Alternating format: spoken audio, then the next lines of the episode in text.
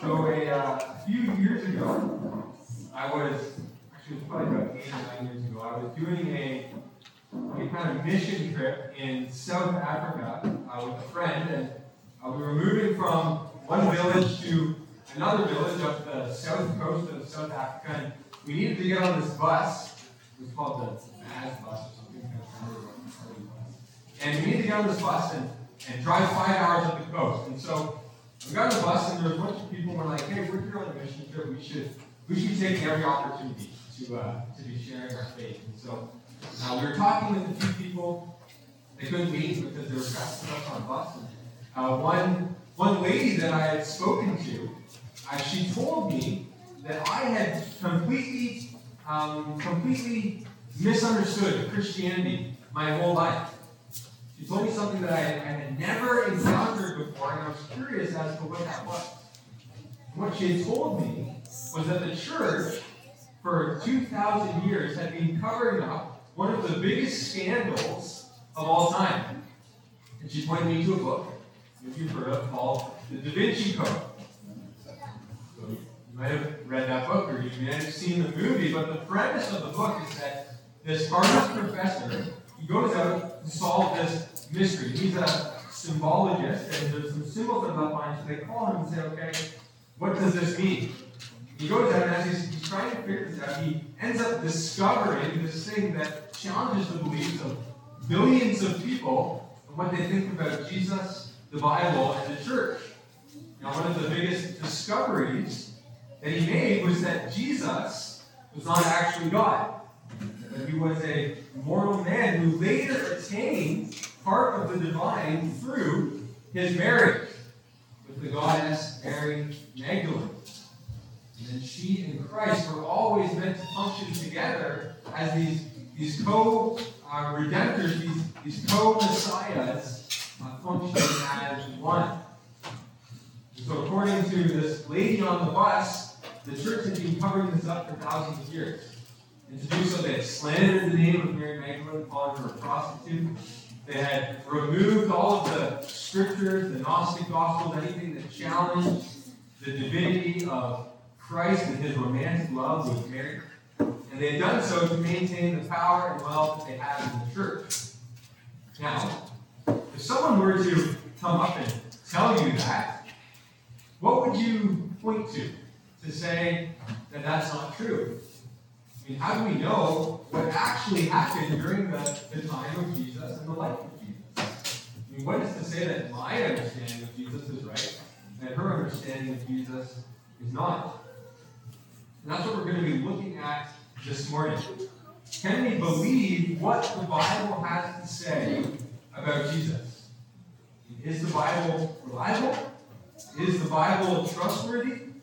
Or are we are we blindly, have we been deceived? Are we blindly following some sort of wishful fantasy that we just hope is true?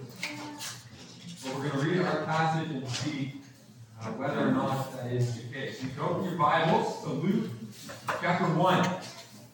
We're starting our, our new series through the book of Luke. And we're first be looking at this little introduction here that Luke gives us to his gospel. Luke 1, verses 1 to 4.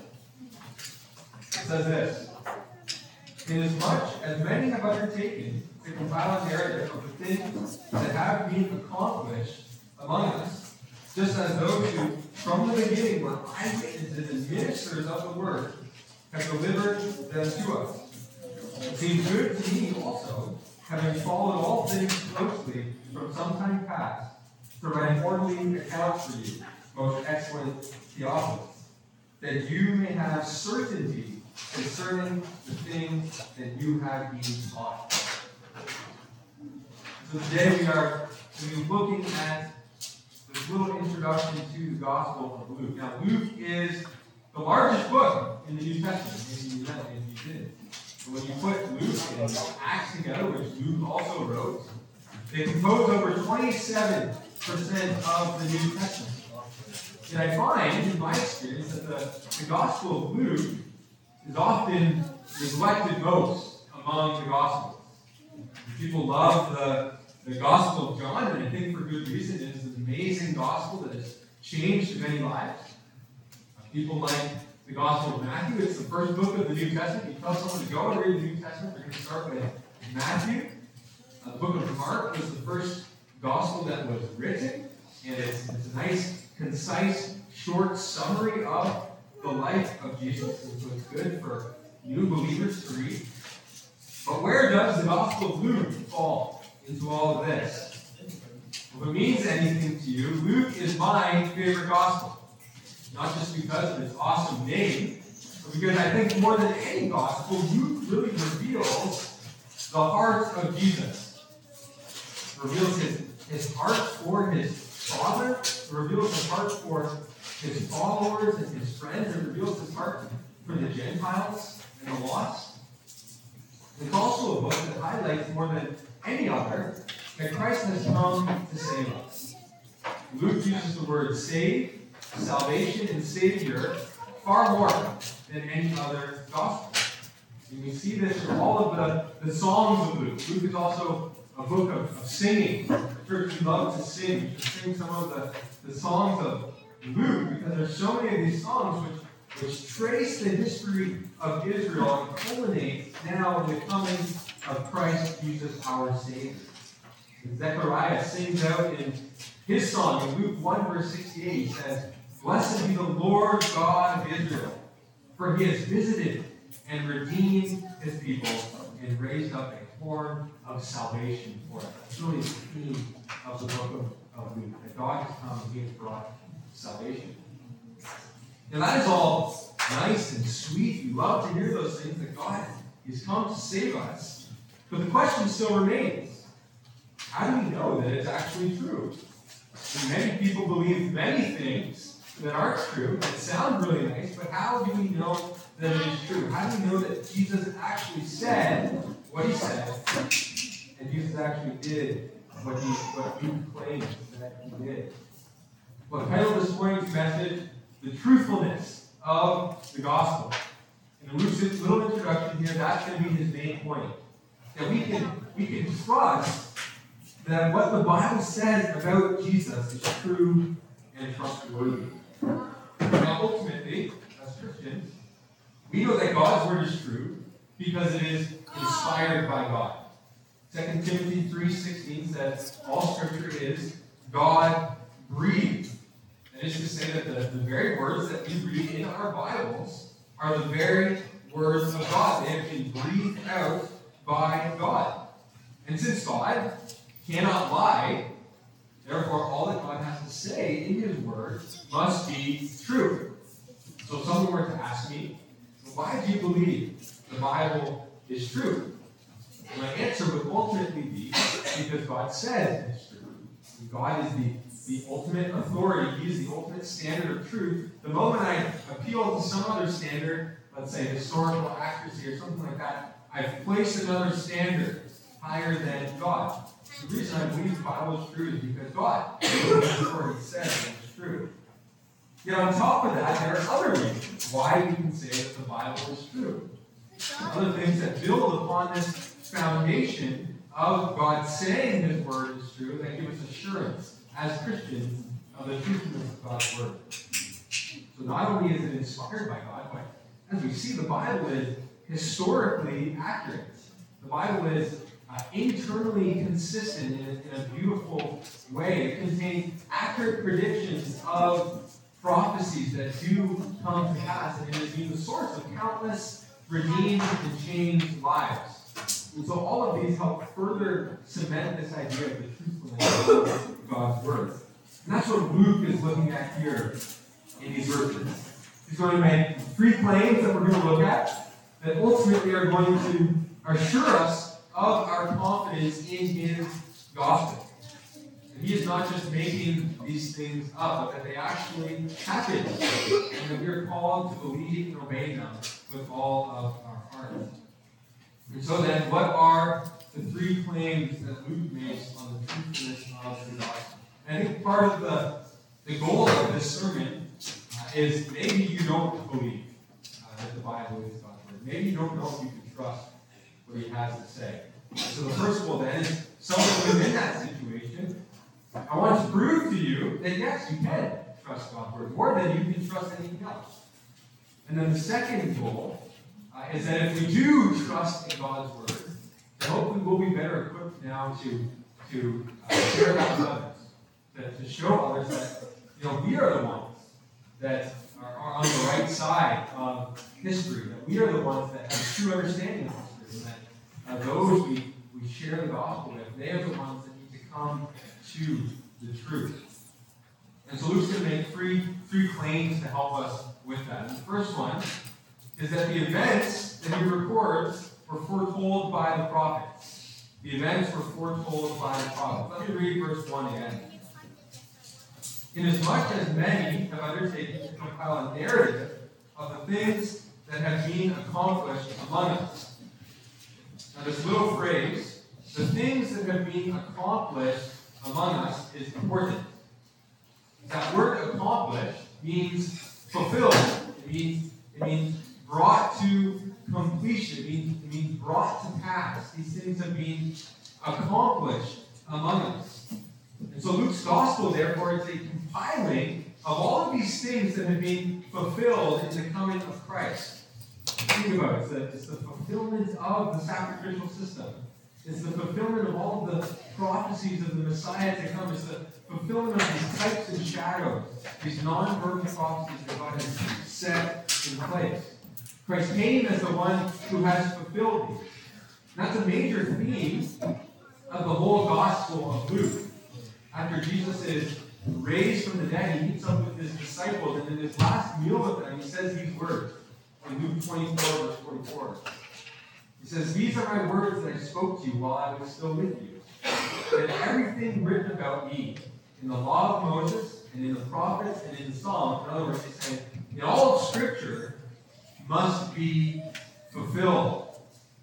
And so the book starts with this idea of fulfillment and ends with this idea of fulfillment. And all throughout we see that Christ is the one who comes to fulfill. I read somewhere that Jesus fulfilled 325 individual prophecies about the Messiah. And some of the sources uh, had even more than that. We see that Jesus truly did fulfill what the scriptures had said the Messiah would fulfill. You might ask, what does all of this have to do with the truthfulness of the gospel? Well, it means that we can trust that Jesus is who he says he is. Jesus is not making up some sort of new identity. Not out of the blue claiming to be the Messiah. These things were long ago foretold to come to pass. So he's fulfilling what is already being spoken. Now, some people will say, I've heard I've talked to people and they say, well, Jesus, he just got lucky. He got lucky. We saw that he was born in Bethlehem. We saw he was of the tribe of David. And so he went out of his way then to go and meet all the other prophecies. So he claims to be the Messiah. There are times when uh, in, in, the Bible Jesus does something, the Bible says that he did it so that the scriptures might be fulfilled.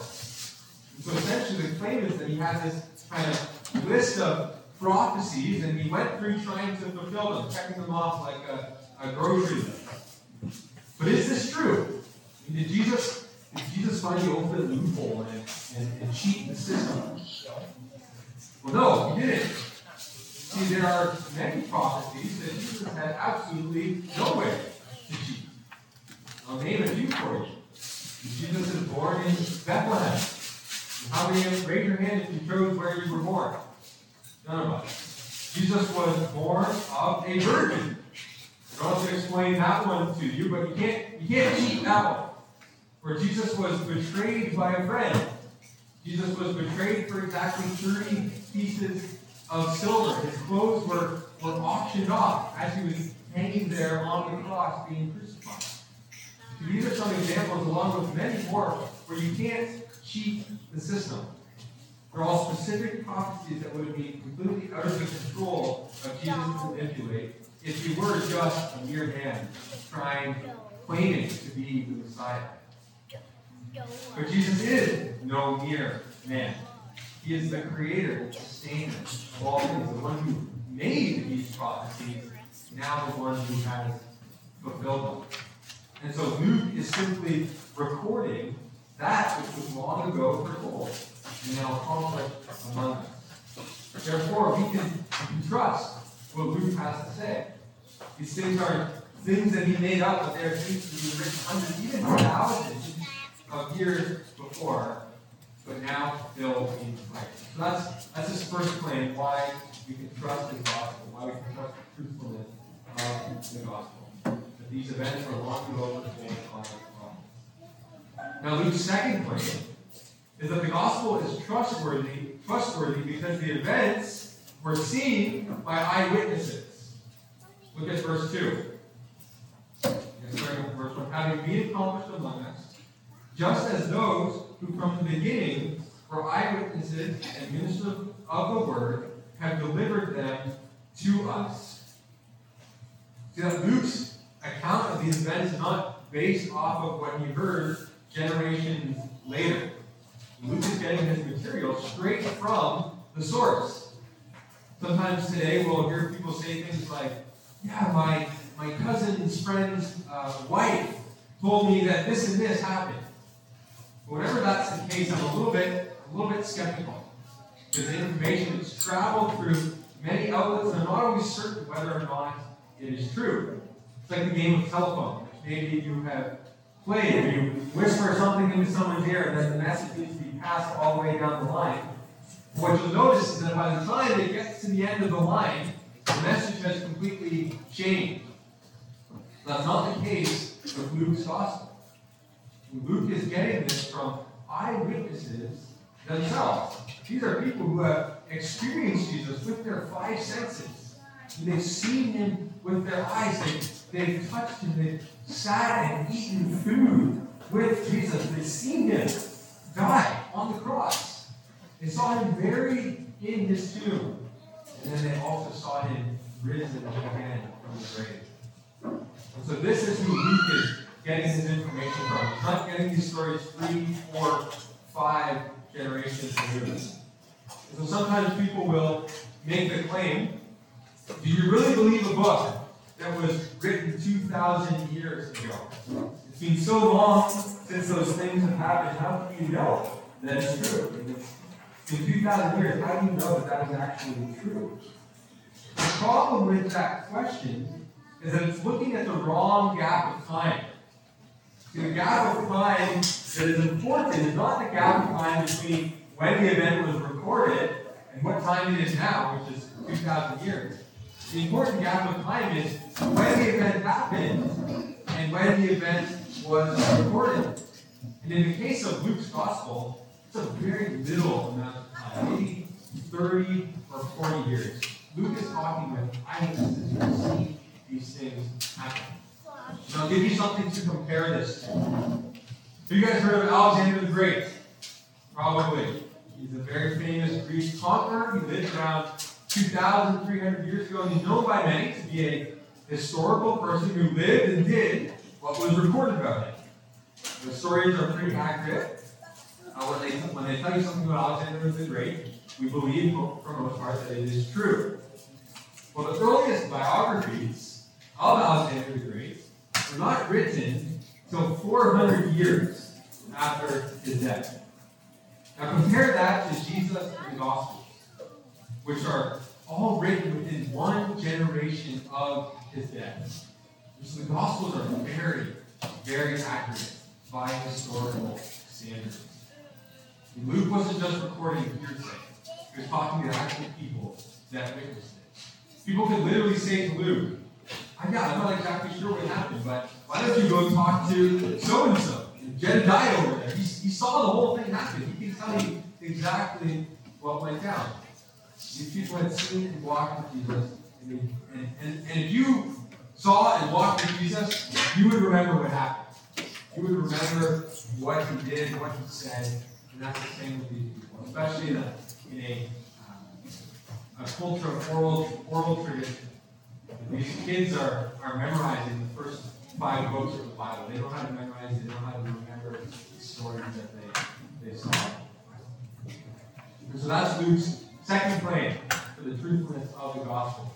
Now, what is recorded is based upon eyewitness accounts. Now, third and final claim why the gospel is trustworthy is because all of the events were carefully investigated by Luke himself. By Luke himself. Look at verse 3. It seemed good to me also, having followed all things closely for some time past, to write an orderly account for you, most excellent Theophilus. Now, here I want to talk a little bit about Luke, the author of this gospel. And who was Luke? We know that he wasn't a disciple of Jesus. We know that he probably himself wasn't a eyewitness of the account. That's why he's going and he's talking to these eyewitnesses. And so, who was Luke? Well, we don't read much about him in Scripture. But when we do, he's always someone who is faithfully doing the work of the ministry in various ways. And so I want to mention four, four quick things about Luke. First, as, as most of you probably know, Luke was a doctor, a physician. We, we read in Colossians 4, verse 14, as Paul is finishing up writing his letter to the Colossians, and he gives his final greetings, and he says these words. He says, Luke, the beloved physician, greets you. Now, being a physician in the ancient world doesn't carry the same uh, dignity that we, we give doctors today. Many physicians back then were, were showmen. They were, they were thought to be these money seeking, routine bound kind of quacks. And we see this a little bit in the story of, of the bleeding woman. Luke records the story of this woman who's been uh, bleeding for 12 years, and it says that she'd been paying physicians for these 12 years to try and heal her, to the point that she had no money left. And what that tells us, Luke is, Luke is kind of taking a shot here at the physicians because they would take the woman's money and yet they wouldn't heal her. So doctors are not always seen as, as the best people. But Luke, Luke's not like that. We see here that Luke is called the beloved physician. The beloved physician. And Luke truly, truly cares for the needs of the sick. He was a doctor after the example of the great physician, the Lord Jesus Christ himself. But Luke is not just a doctor. That's his first thing. Luke's not just a doctor. Secondly, he was a missionary. So not only did he see the importance of meeting the physical needs of people, but was concerned primarily for their spiritual needs. As we read through the book of Acts, we see that Luke, the author, often use the words we. You notice that. Sometimes he'll be going and talking about uh, what Paul or Silas or Barnabas are doing. But then sometimes he'll say we, which means that he is there alongside ministering with them, at least on a few of their missionary journeys. Acts 16 is an example where uh, it talks about the conversion of Lydia, and he says uh, that, that he, we are ministering here together in this city. And so he met the physical and the spiritual needs of the people. As a quick aside for us, I think that that's a good example for, for what we should we should focus on in our missionary activities. We have a, a healthy balance of meeting the physical needs, but prioritizing the spiritual needs of the lost. And Jesus says, what good is it to say to someone, you go on your way and be blessed, but not to uh, give them a coat? But then also, we don't want to be sending people to hell with full belly for stomach. We need to find this balance of meeting the physical needs that Jesus gave himself in, and then also prioritizing that even if even if their their needs are not fully met on earth, Christ can come and meet their grace and save from their sin. So we see that Luke is a, a doctor, but he's also a missionary. And thirdly, we see that Luke was a faithful friend. Second Timothy, the last book the Apostle Paul would ever write, records some sad words. It's hard to, to read through the book of Second Timothy without getting a little bit teared up because of what he's saying. Paul was now in his final imprisonment uh, before his death. It was one of the worst imprisonments that he had done. He'd been in prison before, um, but this was really one of the worst. One of the reasons was he was in Rome, he was in this dark cool, dungy prison, and he was pretty much all alone. He had nobody with him. And he says these final words in 2 Timothy 4 to his young friend Timothy as he sits there awaiting his death. He says, Do your best to come to me. For Demas, love of the present world, has deserted you, and God protects the name.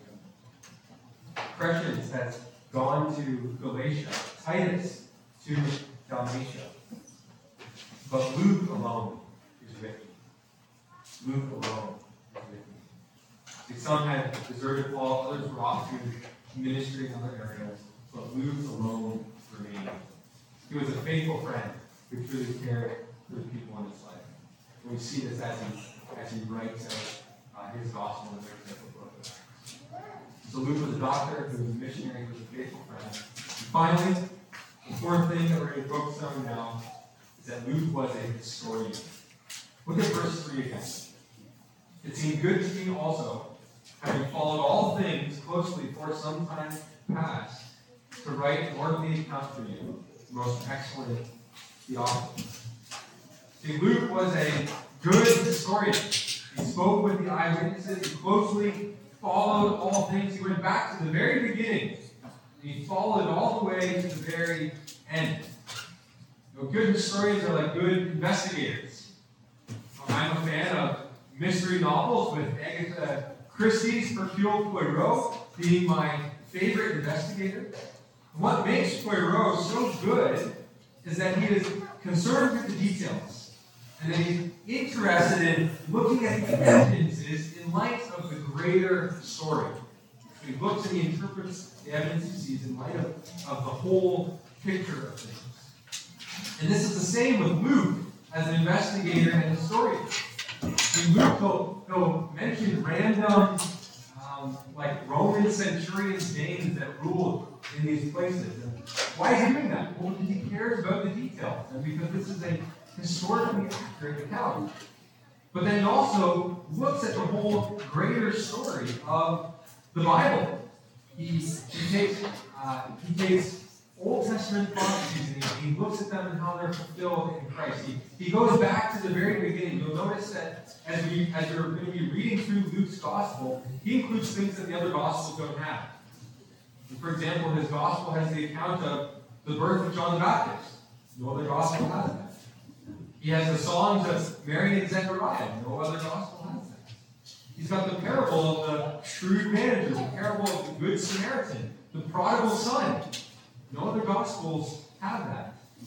It's got the story of the conversion of the thief on the cross, where Jesus says, Today you will be with me in paradise.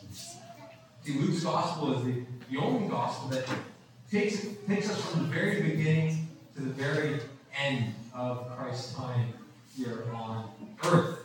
And so Luke is a top level historian.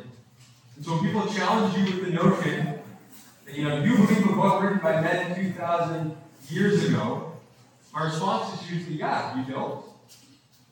We have, we have all of the evidence on our side. And so it's not anti-intellectual to believe in the Bible, it's anti-intellectual to not believe in the Bible.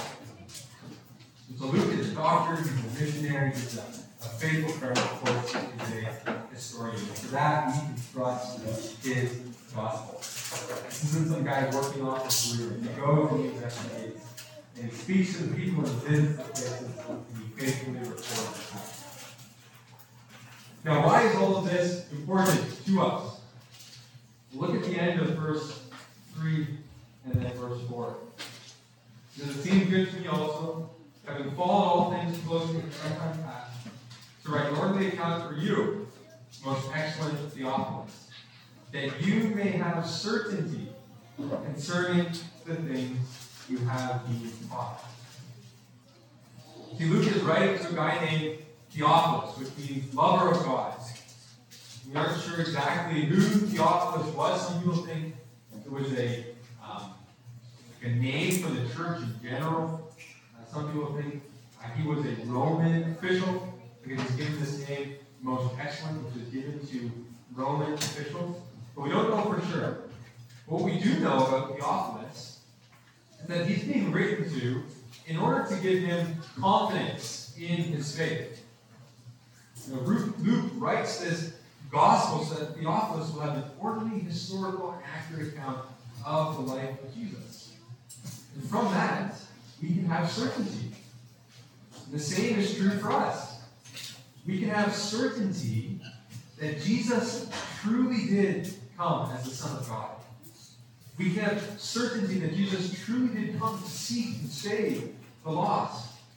We have certainty that Jesus truly did die on the cross for our sins. And we can have certainty that Jesus truly did rise from the dead to deliver us from sin and death. And you can have confidence in God's Word. Christians don't have to be afraid of the facts because the facts are on our side. All that the Bible records about Jesus actually happened, and therefore it has actual implications in our lives. And so I'm hoping that as we study through the book of Luke as a church, that that would be the case for all of us. That we would have a greater understanding, a greater love, and a greater confidence in our Savior, the Lord Jesus. That we would see more clearly who he was, what he did, and why he came. And that you would see that this man who, who walked on the very earth that we walk on today is worthy to give your time, your energy, your desires, your worship, and maybe even if he requires of you, your life. For the glory of his good and gracious. Let's pray. Dear Lord, as we've already given you thanks this morning for your word, we give you thanks. Now once again. Lord, we ask that you would give us confidence in your word. And Lord, not just intellectual confidence in the word of God, Lord, but that in our hearts we would trust it to be the word. That we would trust that when the Bible says that it is, it is profitable for all things, that we truly believe that. Lord, that we would not turn to other sources of wisdom when we have in front of us in the Word of God. And so, Lord, strengthen us in our faith, us greater confidence. Lord, that you have revealed yourself to us and we have that revelation in your Word. And Lord, for those here who may not know you, who may not uh, trust that this is your Word, and maybe they know that this is your Word, but have not believed that this is your pray, Lord, that you would show them, that your Spirit would prick their hearts to see that this is God's Word, and that God's Word says about them, about their salvation is true. That apart from Christ, they will bear the weight of their sin. And that it is only through Christ who came, lived, died, was buried, and raised again that we can be set free and spared from the punishment of hell. Praise in Jesus'